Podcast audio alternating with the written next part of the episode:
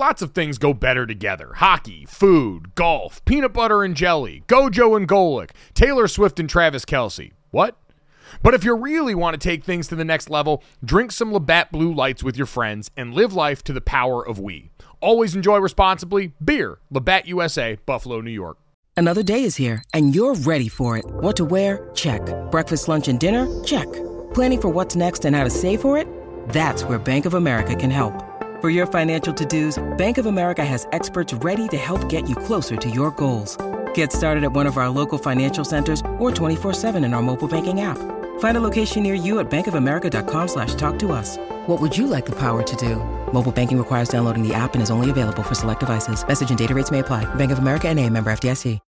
When you need mealtime inspiration, it's worth shopping Kroger, where you'll find over 30,000 mouthwatering choices that excite your inner foodie. And no matter what tasty choice you make, you'll enjoy our everyday low prices, plus extra ways to save, like digital coupons worth over $600 each week. You can also save up to $1 off per gallon at the pump with fuel points. More savings and more inspiring flavors make shopping Kroger worth it every time. Kroger, fresh for everyone. Fuel restrictions apply. This is the story of the one. As a maintenance engineer, he hears things differently. To the untrained ear, everything on his shop floor might sound fine, but he can hear gears grinding or a belt slipping. So he steps in to fix the problem at hand before it gets out of hand. And he knows Grainger's got the right product he needs to get the job done, which is music to his ears. Call, clickgrainger.com, or just stop by. Granger, for the ones who get it done. You're listening to DraftKings Network.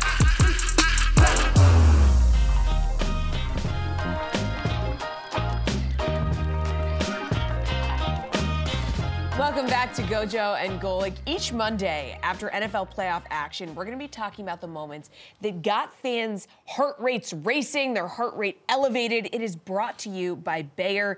Did you know that your heart attack risk can more than double when your home team plays? Crazy. Learn more and assess your heart risk factors at checkyourheartrisks.com. Brought to you by Bayer Aspirin, the official sponsor of fans' hearts. So, guys, with four divisional round games this weekend, plenty to choose from. What got your heart racing this weekend? Yeah, we have a lot of great options here. There was a lot of great football, but I think there really is only truly one answer to this. And the answer came in the form of a shirtless member of this year's class of People's Sexiest Man Alive. Uh, he is also known during his day job as the starting center for the Philadelphia Eagles. The All Pro Jason Kelce was in the box with Taylor Swift and the rest of the Kelce family on the road in Buffalo. And Jason, that beauty, shirtless, out the window, chugging Labatt blue lights, belching at the entire crowd. Dad, this was a sight to behold, but my favorite part about everything that went on with Jason Kelce, who was out with Bills Mafia before the game. Yeah. He did the bowling ball shot with them. Yeah. He's chugging beers and shirtless. Is his wife Kylie, you can see in the background, completely unfazed by all of this. Oh. This is a slow Tuesday in the Kelce household for her.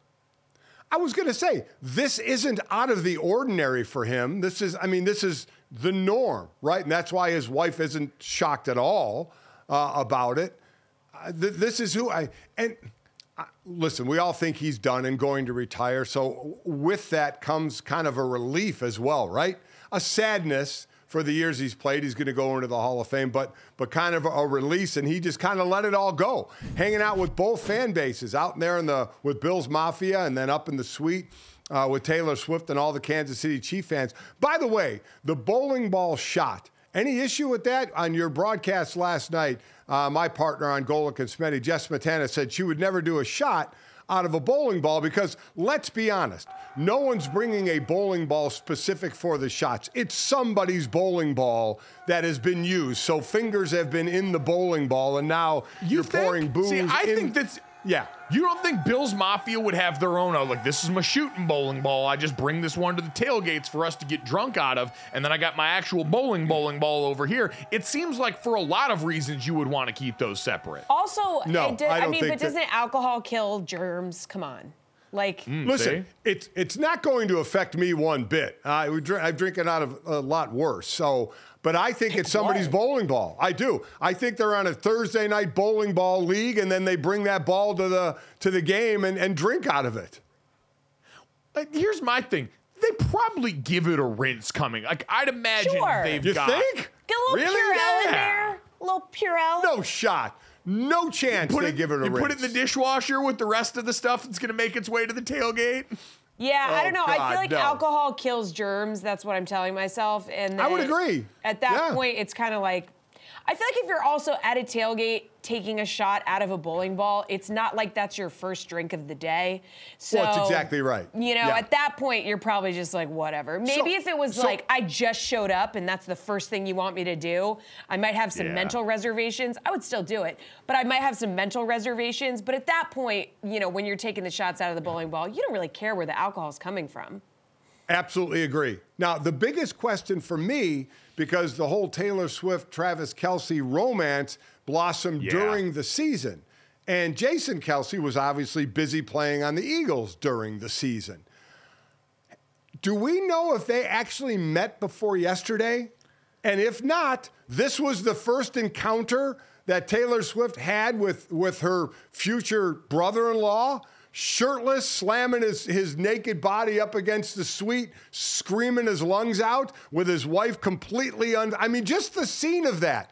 To, to look at this guy do that, if you have never really seen him do it before, go, oh my God, and then look over at his wife expecting this shocked look and just seeing a look like, yeah, okay, just another day going, what the hell are we doing? Who are these people? Do can- we think she has met him already? We can only pray. We can only hope that this was the first time they met. Yes. Because that would be so poetic. As Taylor Swift herself has said, it's going to be forever or it's going to go down in flames. So, you know, that feels poignant to this situation.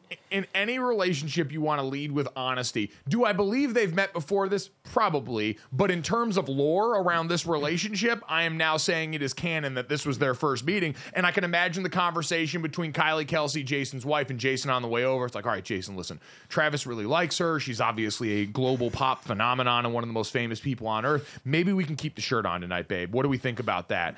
And then Jason's, you know, doing the good husband thing. He's nodding, he's agreeing with her. And then all of a sudden, that first Labatt blue light hits his lips.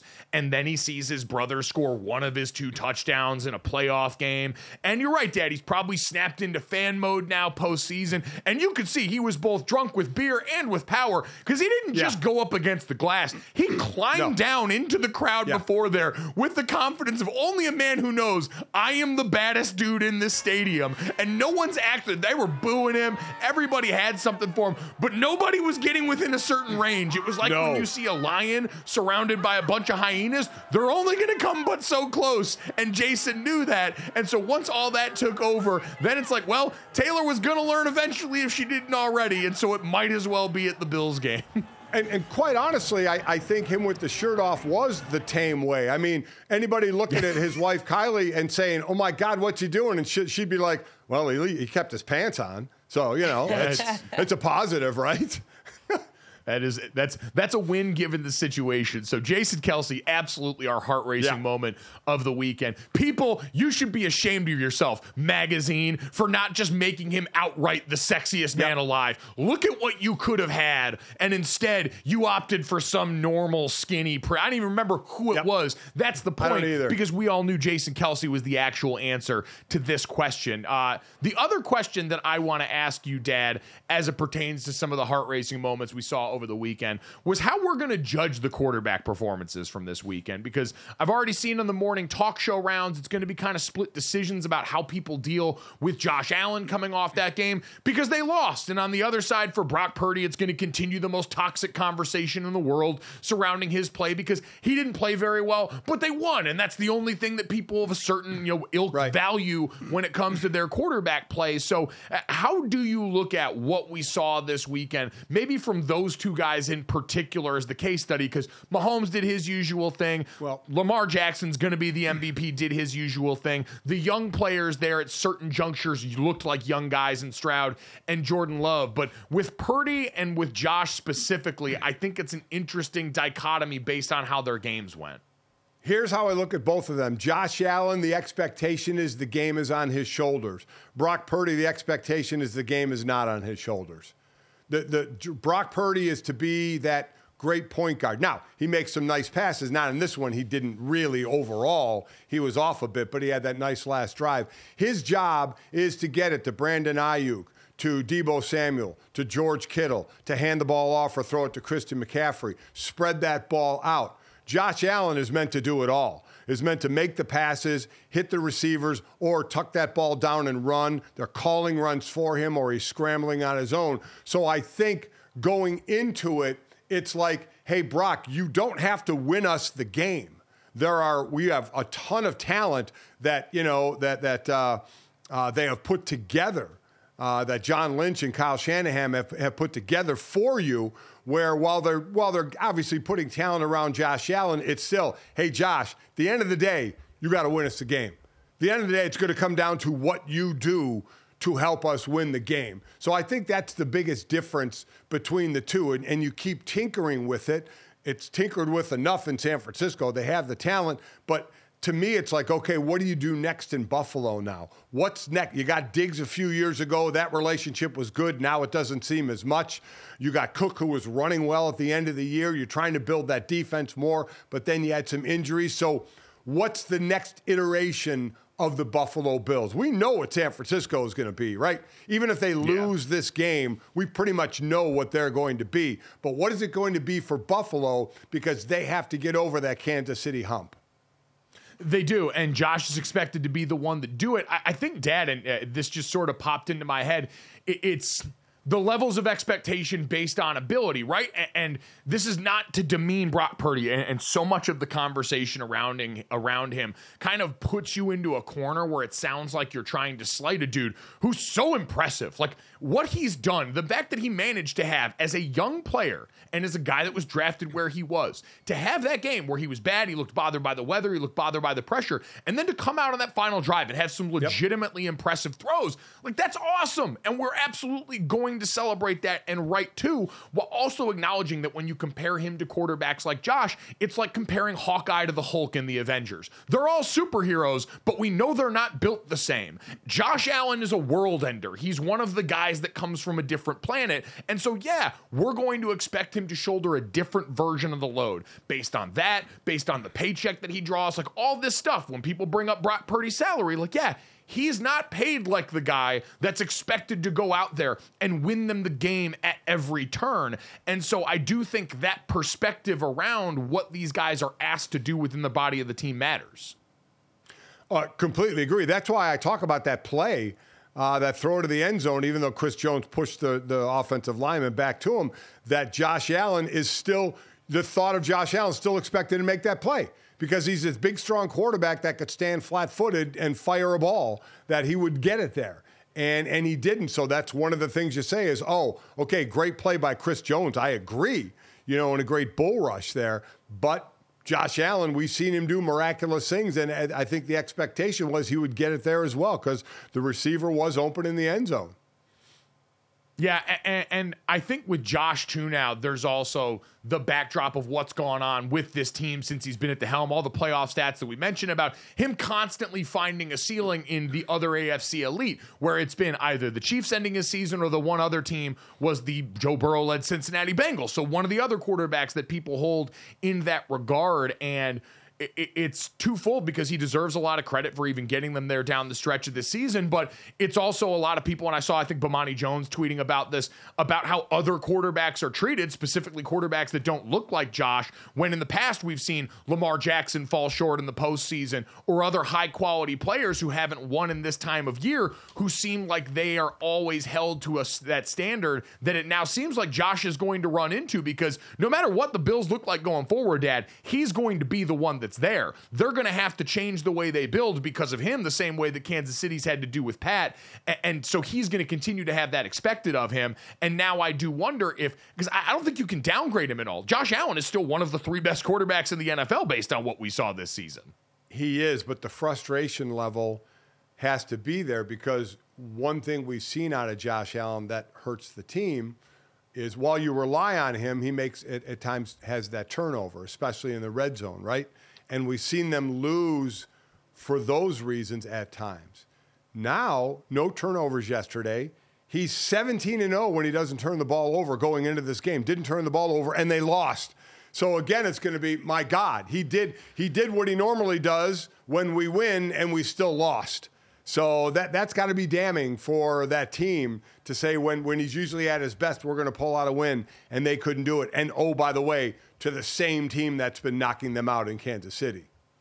it, it is going to be interesting too if there's ever like what happens with Sean McDermott from here on out with that team because it, it's kind of like the conversation we had with Mike McCarthy in Dallas is you've won so many games and you've lost in three straight divisional rounds, but you're also there every year. And are you just running into a force of nature? Like, are the Chiefs right. just one of those teams that, like the Golden State Warriors in the NBA, or when LeBron James was in the East, and you had all those one seed Raptors teams that just could not get over a hump that's the size of a mountain that's named LeBron James. Like Patrick Mahomes now through the early portion of his career is absolutely on that track where if he keeps this up, Dad, very easy conversation between him and Tom Brady for the greatest of all time. And Patrick's already infinitely more talented than Tom ever was, can do things that Brady could have never dreamed of, and now is on the track at the right age to where, accomplishment wise, there's a very real opportunity for him to match all of that. And so, how much shame is that in losing to that every year? Is there really for Buffalo, if you're honest with yourself, despite having a guy who ability wise is on par with that? Well, I mean, you look at the Jim Kelly years and the other great quarterbacks in that era, and Jim Kelly, they, and they would lose in the Super Bowls. Again, get there, but lose. And even before, even LeBron, I'd say more Michael Jordan, because Michael Jordan never lost in the finals. So you were a great team or a great player matched up in the Jordan era, you were screwed because Jordan was just better than everybody else, and his team was better than everybody else, and they kept winning over and over again. So was it if there was another team that was really good, it's like you lost your opportunity because of the Jordan era. You know, and that's what we're seeing right now with the Kansas City Chiefs. And that era is other good teams when they have their chances are coming up short. And it's like, okay, how much do we have to keep tinkering and rebuilding to get over this hump when we consistently have a pretty good team? We just can't get there because of this other team. You know, a lot of it's bad timing, but still, it doesn't stop you from trying to build. And that's what's going to be interesting to me for Buffalo is what do you try next? What's next? How do what do you tinker with next to try and get over this hump?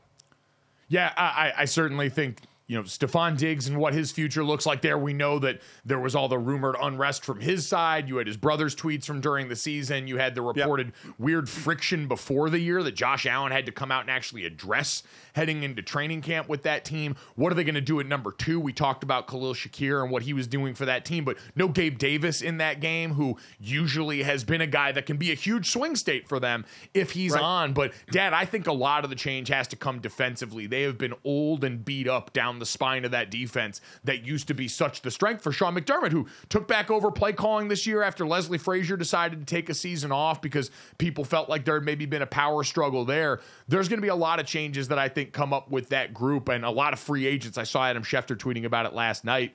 Uh, but I guess if we're having this conversation about quarterbacks, it is interesting, I think, to bring up Jared Goff as sort of the middle ground, right? Because what we saw from him yesterday, pretty damn good game and a guy that feels more yeah. Brock Purdy esque in what his team asks him to do and has fit into that situation. But through two stops now, has been a guy that's been able to win playoff games with multiple teams. He's got the distinction of having been a former number one overall pick. And so maybe there was rightly more expected of him, especially early on. And we found out, or at least all felt publicly, like there was a ceiling that we ran into when you had him with the uh, Sean McVay led Rams. And now with Detroit, it's still a pretty specific offense. Like Jared Goff is a cheat code when it comes to play action shots deep across the middle. He can basically throw through time when it comes to that particular area. And then some of the other stuff, having to get away from pressure, the extracurriculars that I think we associate with the best quarterbacks in the league, right? Part of it's an aesthetic. It's, hey, can you buy time and bail your guys out? Can you make some of those throws like you can? Like, we wouldn't expect Jared Goff to make that Josh Allen throw that we're talking about this morning. If that were Brock Purdy or if that were Jared Goff in that particular spot where you've got Dion Dawkins being deposited in their lap, you wouldn't be sitting here saying right now, yeah, you're supposed to make that throw still if it's Josh Allen or Patrick Mahomes, not if you're Jared Goff or Brock Purdy. Yeah, I- am with you, but I think I think one other thing that helps Goff is kind of what they did for Purdy in San Francisco, even though you know the thought was Purdy wasn't going to be the guy as quickly as he was, but what was built around him. Same thing with Goff. Look at how that offense has evolved to, as I'll say again, like just dispersing the ball and weapons. Right, you have the two-headed monster. You have you know Jahmyr Gibbs and you have Montgomery, who not only run the ball but both catch it out of the backfield. Uh, you have St. Brown, who's been phenomenal at wide receiver. Sam LaPorta has been one of the big surprises this year of coming in as a second round pick, uh, tight end, and doing what he has done, setting all kind of records. And then you have the mixture of a Josh Reynolds, a Jameson Williams, who are stepping up as well. So it gives Goff more options. It's kind of like what Stafford got, you know, with Puka Nacua and, and Tutu Atwell, right? all of a sudden there's more out there than Cooper Kupp, who was dealing with a hamstring. You know, it's like, okay, where else are we going with the ball? You had Higbee at tight end, but then you get these two young receivers, especially Puka, doing what he's doing. So now you're you're you're a little more advanced there, have a little more or, or a few more people to throw to. And I think that's what happened in Detroit with Goff is he has more weapons out there. He doesn't have to just laser focus on one or even two. He's got three to four, at times to five in a game that he can go to he's got that, and the reason Jared Goff is always going to struggle in a credit conversation is because he also wound up in a situation where once again he's got a play caller whose names people readily know. Like Ben Johnson has become a household name. He's going to be one of the hot ticket uh, coordinator to head coaching candidates for this offseason. And so a lot like when we were in Los Angeles and you had the conversation about McVay being in Goff's helmet right up until the echo of the snap, here you've got Ben Johnson who's also pulling the strings that makes this a complicated evaluation, as it always is with quarterback back in the L, uh, NFL. So uh, that's going to be something we keep spinning the wheel on.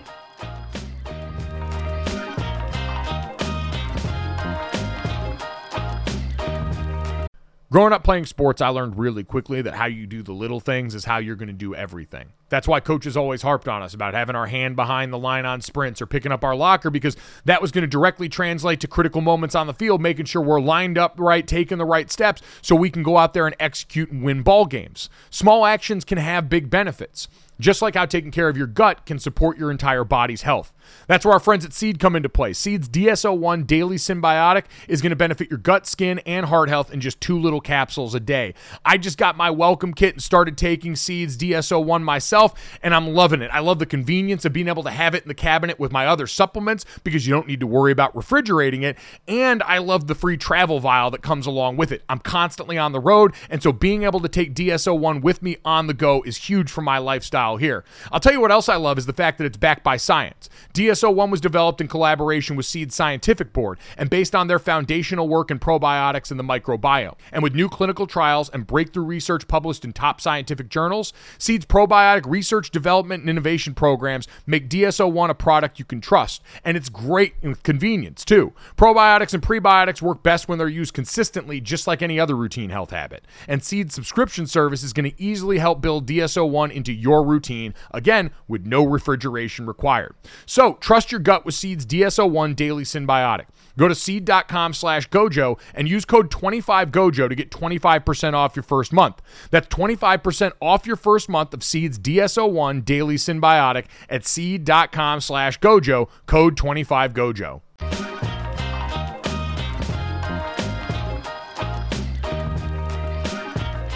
Back to Gojo and Golic. It is time for Cash It or Trash It, presented by DraftKings Fantasy Sports. Check out what DraftKings has to offer this season with code GOJO because life's more fun when you're in on the action. DraftKings, the crown is yours. Gambling problem? Call 1 800 Gambler. Agent eligibility restrictions apply. Void where prohibited. See DraftKings.com for details. So, guys, we highlighted the spread of the Bucs Lions games on Friday. We asked you if Tampa could cover six and a half against Detroit. Gojo, you were all over it predicting the Lions to handle their business, and that is just what they did.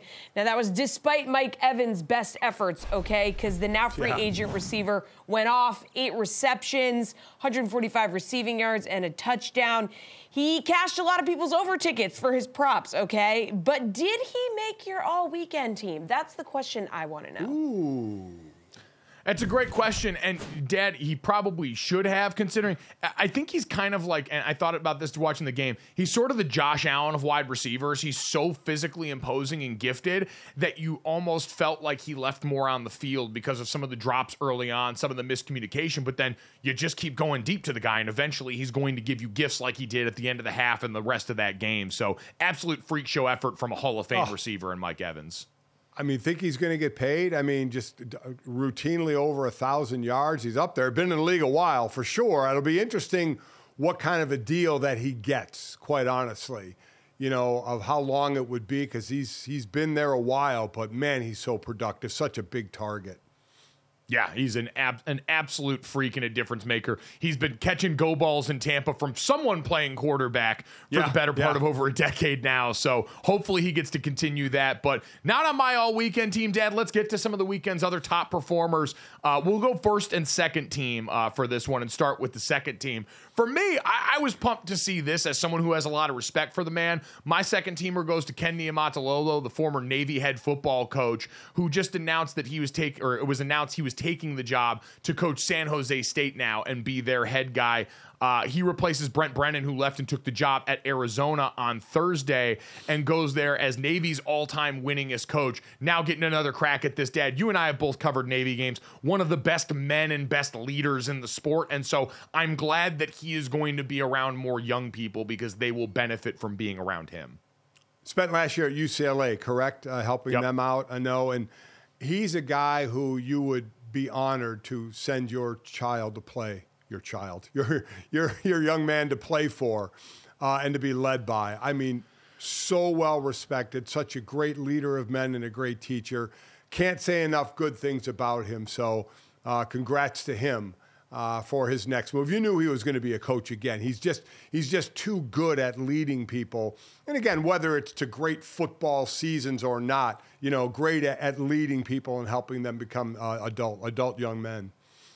Now, it is interesting and worth noting that the offense is not expected to be the triple option, which is Right. kind of a bummer. I was it would have been Yep. fun to see San Jose State. I love the triple getting inserted into places, especially ones that Notre Dame doesn't have to play anymore. But um, it will not be expected to run the triple there. Is expected to tailor it about you know being wide open, make use of all the West Coast gifts that you've got there. So congratulations to Coach Ken on landing another job. Who do you got for the second team, Dad? Second team, I have Udonis Haslem of the Miami Heat. So listen to this. He averaged seven and a half points and six, a little over six rebounds a game in his career. Never made an all star team, never had a triple double, never signed a max deal, and was never even one Player of the Week award. But he got his jersey retired and hung in the rafters for the Miami Heat. He spent his entire 20 year career with the Heat. He was part of three championship teams. And you want to talk about what his teammates thought of him? He was a captain 16 of his 20 seasons in Miami. So his jersey number 40 was retired, raised to the raised to the rafters. He's one of only three players who spent a career of 20 years or more with one franchise. Dirk Nowitzki one in Dallas and Kobe with the Lakers the other. So while a guy, it, it's undrafted, this is an undrafted player, to know that while stats, we all look at stats of what he meant to a team for the longevity, being a captain that long, and just being one of the guys there, kind of glue to hold a team together, that his jersey was retired. So kudos to him. Very, very cool to see. I mean, they basically kept him around as a vibes guy, taking up a roster spot when he was so old he was never actually going to play in those last couple of seasons. So uh, he's an all timer. I saw him on the podcast, the OGs that he does with Mike Miller the other day, just cemented the legacy. Where I don't remember what the source of the issue was, but he apologized to Bill Russell for something and talked about how much he respect him, but then capped it off by saying, Boston fans, F you. I'm never going to apologize to you for anything. So if you're Yeah. expecting that, keep it moving. So exactly the kind of reasons why that guy ultimately has his jersey hung in the rafters there. And uh, while we're talking about basketball related accomplishment, Dad, I'll go with my first team overall pick. Uh, Stanford University's Tara VanDerveer, their head coach, passed Mike Krzyzewski for the all-time winningest coach in Division One basketball history. She won her 1,203rd game on Sunday and has now herself accumulated more wins than 355 of the 360 division 1 women's basketball programs in NCAA hoops. Just remarkable. She's 70 years old. It's her 38th year at Stanford. She won with arguably Wow. her best player not on the floor here and had a ton of old players. I know Chiney Ogwumike who was my former teammate at ESPN and one of the stars for Tara in that Stanford program. She was back in the house for that one. Raz Goldenwude Jennifer Azzi uh, you know Andrew Luck was in the house there too. So everyone coming out to celebrate Coach VanDerveer, who does not like the spotlight at all. I remember she set another wins record when Shanae and I were doing the show and came on and was very, you know, mute about it, didn't want to celebrate herself, but has plenty of people in her corner, like most great coaches, who were very ready to celebrate her in this accomplishment. I mean, what what an accomplishment, right? I mean, and obviously not done yet, but just just incredible what she has done, and to be recognized for it, the longevity of it is uh, absolutely incredible. So, congrats to her as she continues on, and will keep stacking up wins uh, as she goes along. My first teamer is going to be a sophomore from Alabama, 20 years old, by the name of Nick Dunlap, who won the American Express on the PGA Tour this past weekend. He became the first amateur to win a tour event since Phil Mickelson in 1991. And he's the youngest amateur to win on the PGA Tour since 1910. He actually brought homework with him to this tournament. I, I- nobody knows if he did it or not, but he brought homework. And we always talk about the nerves of a putt, Mike. He had a six foot putt on the final hole to secure a, a one stroke win in this event. And how nervous he had to be. He talked about how the nerves were just, try, he was trying not to let them get the best of him. But 20 years old, the amateur, who is the, I believe, the reigning, he's the reigning U.S. amateur champion, his first uh, amateur win against, like I said, Mickelson won the Tucson Open in 1991. I mean, what a weekend for him, and the nerves that had to just keep building and building all the way to a, a six foot putt to drain at the end to get the win. He and Tiger Woods, the only players to win both the U.S. Amateur and the U.S. Junior Amateur coming up. So rarefied air for him already. But be and I think this is something that happens so often in sports, Dad, that maybe I feel more now as I'm starting to stack a few more years. Is just how much we normalize the high pressure, like ability of players at such an early age. We do it with guys that come into the NFL as 22 and 23 year olds who are given the keys to franchises. The same in the NBA with players even younger than that, 18, 19 year old guys that are expected to come in and lead grown men to victory there. Guys 20 years old trying to navigate all this right now against guys that he's grown up watching on TV and the sport that he's grown up seeing this way is absolutely wild. Good for him, man. That's awesome. Love to see young dudes ball out. He is, since the inception of the official world rankings in 1986, he's the lowest ranked player. He was ranked 4,129th, the lowest ever to win on the tour. He had been in three other tour events and missed the cut, I believe, in all of them. So, hey, probably going to get offered about 200 mil by LIV now. We'll see. Got incoming. yeah. yeah, check check your bank account. There's a little uh, bit of wheel grease, and that's going to go on there to try and get you started and see what good friends uh, we could all be there. So congratulations to everyone there at Gojo and Golic on Twitter. If you think we missed anybody for the all weekend team, coming up next, let's address uh, the shot heard around the world in one particular basketball game this weekend that came after the final buzzer sounded.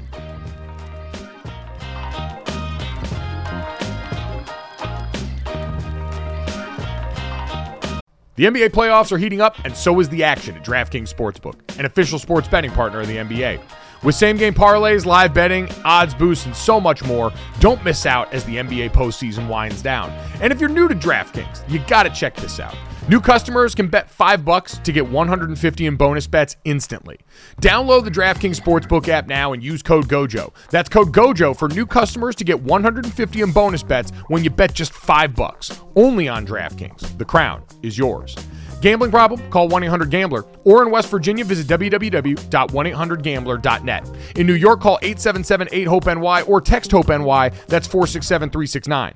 In Connecticut, help is available for problem gambling. Call 888 789 7777 or visit ccpg.org. Please play responsibly. On behalf of Boot Hill Casino and Resort in Kansas, 21 plus age varies by jurisdiction, void in Ontario, bonus bets expire 168 hours after issuance. See dkng.co slash bball for eligibility and deposit restrictions, terms, and responsible gaming resources.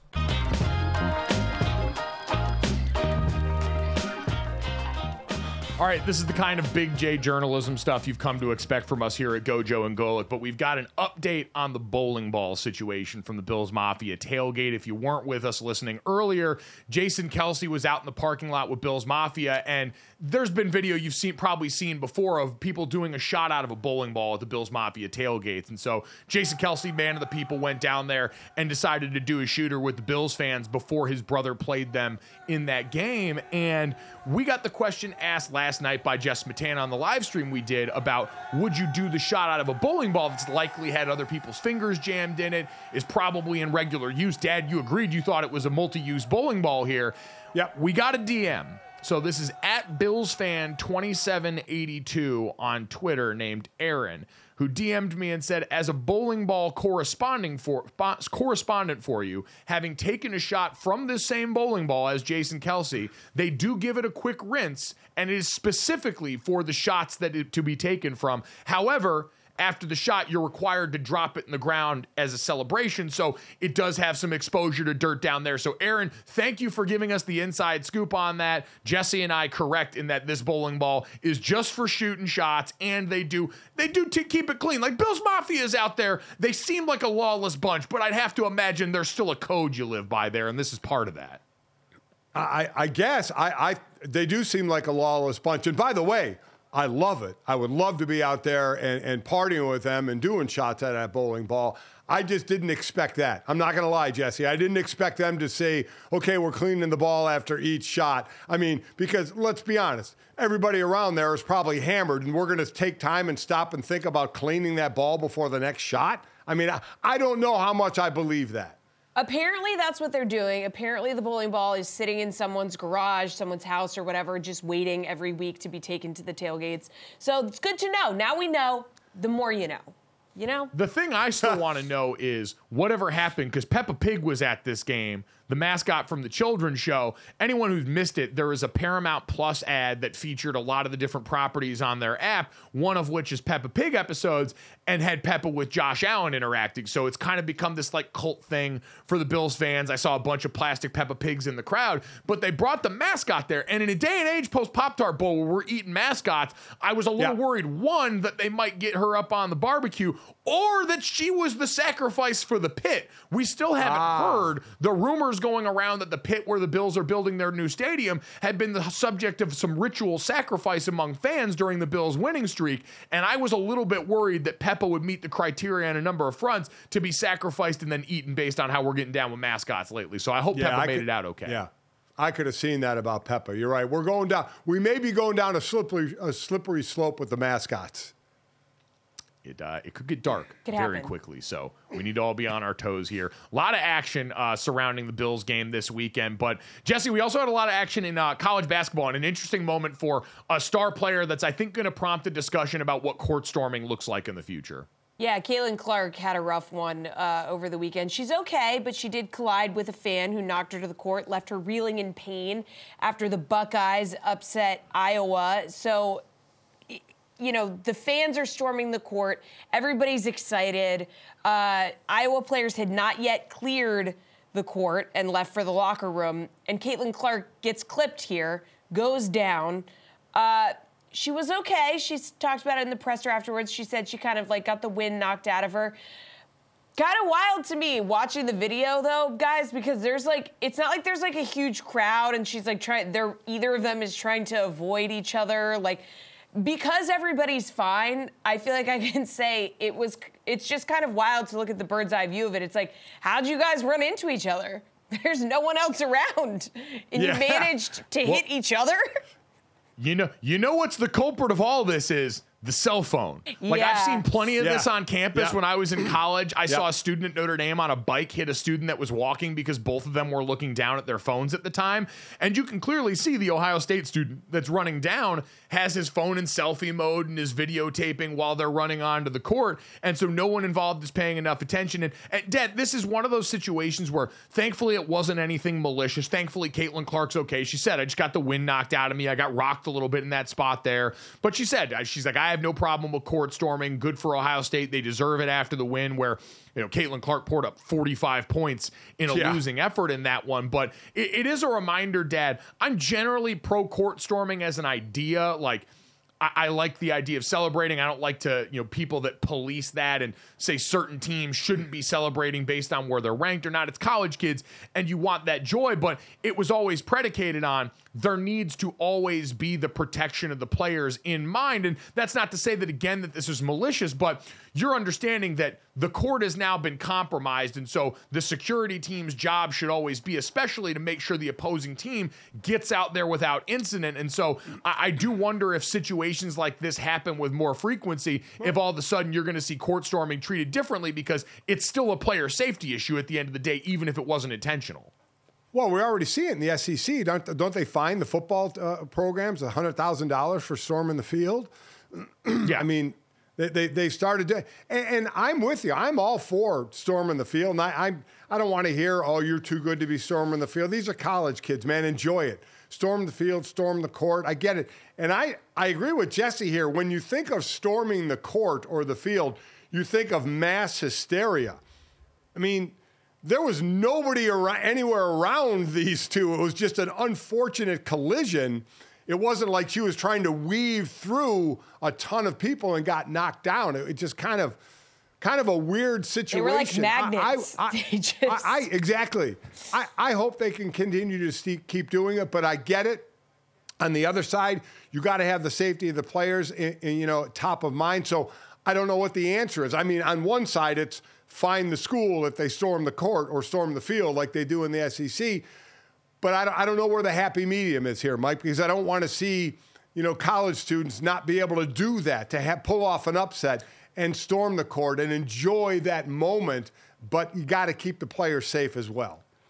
Yeah, and this would be a totally different conversation if this had been a player seeking out contact. Like we've seen, not contact, but we've seen in recent court stormings or field stormings. There was a player uh, when Caleb Williams, uh, I think it might have been actually a Notre Dame student when they stormed the field after beating USC, went up and was like making gestures at Caleb Williams after, which is lame. Like going and trying to poke the people Right. that actually Right. were out there playing is a good recipe to get your ass kicked if you're not too careful. This is a situation that seems accidental because of that, because everyone's okay. I really want to see the selfie video that it looks like. I think it's a young woman that Yeah. got uh, collided with there. Yeah. I want to see the first person account of this now. Like, I feel like that TikTok is going to do numbers. Yeah, I would love to see that. I would love to get that first person view of what went down. It, it, it truly is wild, though, Senior. You're right. It, it- they were like magnets. They just. Yeah.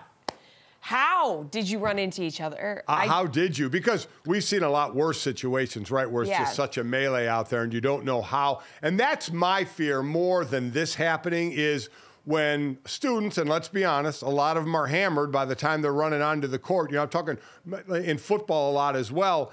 And when they go and they get in the face of the opponent. I mean, that, that could lead to some trouble. Uh, as well, because you have one side, the losing players who are frustrated and ticked off, you know, on the other side, some, you know, drunk students coming and maybe getting in their grill, or even if they're not drunk, getting in their grill and talking a little smack, how that could end poorly. This was just an unfortunate situation. Gene Smith, the AD for Ohio State, ap- apologized to Iowa and Caitlin Clark for it happening. But I, I, I don't know what the answer is, Mike, outside of just banning that, and I don't want to see that banned.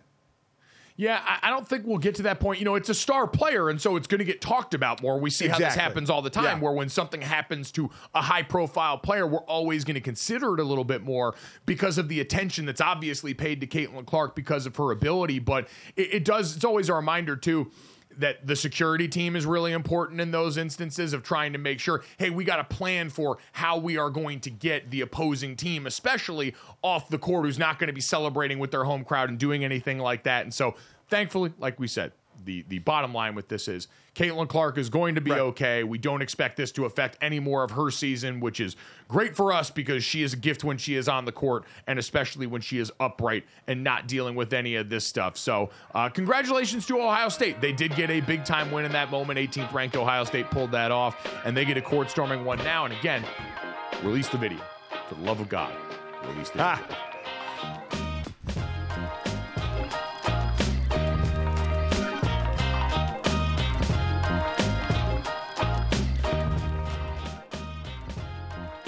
DraftKings Sportsbook, an official sports betting partner of the NFL playoffs, is bringing you an offer that's going to help make these playoffs electrifying. New customers can bet 5 bucks on any game and get 200 instantly in bonus bets. DraftKings Sportsbook has you covered with all the lines, odds, and props as we look ahead to conference championship weekend. The Baltimore Ravens open up as 3-point favorites against the defending Super Bowl champion Chiefs, while the Lions, underdogs yet again by 6.5 points on the road heading to San Francisco. You can check out all of that and more by downloading the DraftKings Sportsbook app now. Use code GOJO. New customers can bet just 5 bucks to get 200 instantly in bonus bets. Only on DraftKings Sportsbook with code GOJO. The crown is yours. Gambling problem? Call 1 800 Gambler or visit www.1800Gambler.net. In New York, call 877 8 HOPE NY or text HOPE NY. That's 467 369. In Connecticut, help is available for problem gambling. Call 888 789 7777 or visit ccpg.org. Please play responsibly. On behalf of Boot Hill Casino and Resort in Kansas, 21 plus, age varies by jurisdiction, void in Ontario. Bonus bets expire 168 hours after issuance. See dkng.com slash football for eligibility and deposit restrictions, terms, and responsible gaming resources.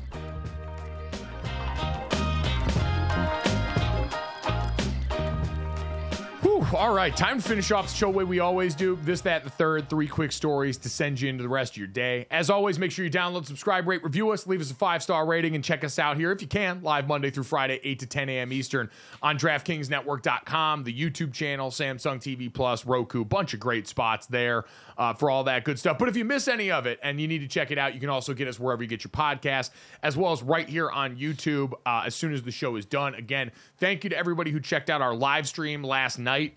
Uh, of the uh, AFC game between the Bills and the Chiefs. We appreciate that. We're going to try and do more stuff like that soon. Uh, thank you to everybody who took part in that as well. Uh, all our friends uh, from the media who gave us a little bit of time there. Uh, let's get to this, that, and the third, guys. And start off with this, Dad. This was I, I, kind of a day where a lot of the internet got to sort of be nostalgic because of some unfortunate news that we saw surrounding Sports Illustrated uh, and the layoffs that went on at that company there. The, agree- the Arena Group, which currently publishes SI, recently missed a $3.75 million payment to their license holder. It sounds like they're still going to be the ones operating it going forward, but it- it's cost a lot of people their jobs, and there's really been a slow teardown of that once great brand, Dad. That for me as a sports fan, there aren't a lot of sports media things I'm super nostalgic about. You know, I didn't grow up like Stugotz a big fan of sports talk radio, and I didn't have as many announcers that I grew up as a diehard fan of, but I remember reading the back page article that Rick Reilly used to write in Sports Illustrated for years.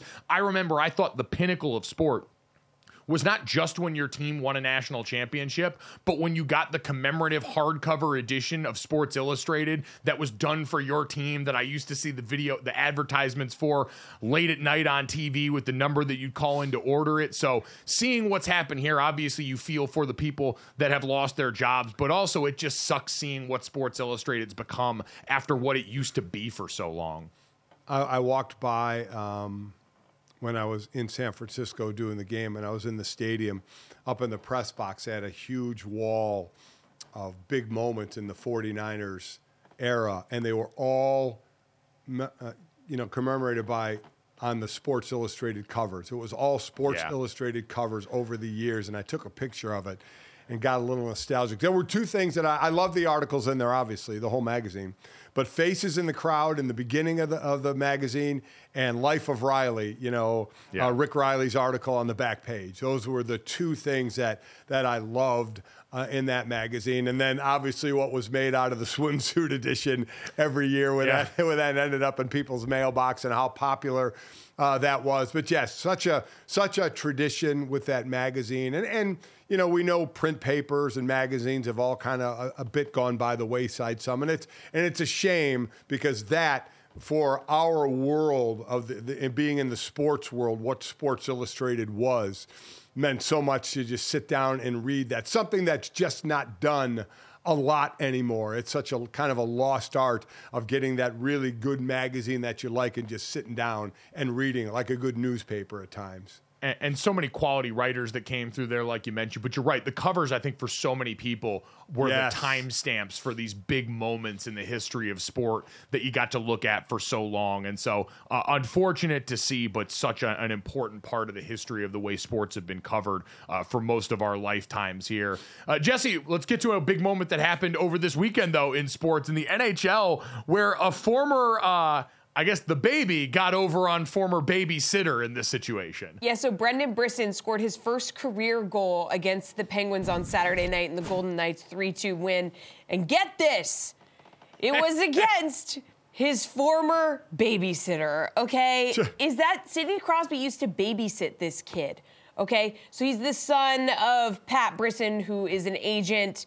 He represented Sidney Crosby, numerous other stars throughout the league. And Crosby used to babysit him as a kid. My mind, this makes me feel, this isn't about me and it makes me feel so old. Like, can you even imagine? I I can't imagine what it's like for Sidney Crosby, who's a guy that because No. I think he's so generally facial hair repellent, he looks a lot younger than he is, but has been in the league forever, has been one of the faces of this league for a long time. But I'd have to imagine for him, this is like what we see happen to LeBron James all the time now, where guys will come up to him before the game and be like, you know, one of your first games ever was against my dad and remind him of his Yeah. impending basketball mortality. This had to be one of those moments where Sidney Crosby looks around and goes, maybe I need to be done with this soon. Just Yeah, well, uh, the realization moment. It's so cool to think he's still playing when guys this young are playing. That's the one positive side to look at is how how good you are to still be able to be on your skates doing what you're doing. But yes, then the realization of I I mean, it, it's it's I, I I get those every now and then. Like I'm on the field before the game, and Sam Darnold comes up to me and he said, "Hey, Mr. Golic, how you doing? Just want to let you know I listened to your show all the time when I was growing up." And I'm I'm just like, "Hey, I got these guys calling me Mr. Golic, you know, Yeah. and and talking about how when they were kids listening, you know, way back in the day, you know, with Mike and Mike, it's just it's kind of a, "Oh, hey, that's cool, but wow, am I old?" You know? So Sidney Crosby had to be going, I can't believe this guy that I was babysitting is now out here scoring goals. Just absolutely incredible. what I want to know too is like how babysitting was this? Like, Yeah. because Yeah, at that yeah. point, Sidney Crosby was already pretty knee deep in the game, and so like, was he actually the one over there, or was it just hey, they would hang out and babysit is the easy term? Because like, did Sidney Crosby ever have to like change a diaper here? The kid looked like he was a little bit older than that, but I want to know how much he had to actually do hands on in this. Yeah, this seemed like more of a like come over to the house and hang out thing. Yeah, I, I, I would agree. But the babysit connotation takes on kind of a different note of parents are going out for the evening. Yeah. You're the only one home with the kid watching them, taking care of them. I don't know if it was ever that. I, I, that I honestly do not know. I don't think so. I just love the thought of him having to play against a kid who's like whose butt he's wiped at some point. that would actually be the moment. Oh, see, like, we don't know we did that. Now what? Come on. sorry. It's possible. I, am saying the kid, the kid looked like he was probably past that at that point, but Yeah. you never know. And again, to me, that's an important part of the story here, and part that would be very, very weird for Sidney Crosby there. Not as weird as this potentially is right now. Let's get to the third because this could be the start of a much larger story, or I should say, much smaller story based on the visuals. right. here. Okay, so the visual is this uh, Vince Wilfork went skiing. And the video that we have, first of all, an amazing edit that we got from him here. Um, he he captioned this video saying, "Never in a million years I would think I'd be on a mountain skiing. What an unbelievable experience!" And yes, a 300 pounder on them little skis going down a mountain. LOL. I loved it, and we'll be spending more time in the mountains.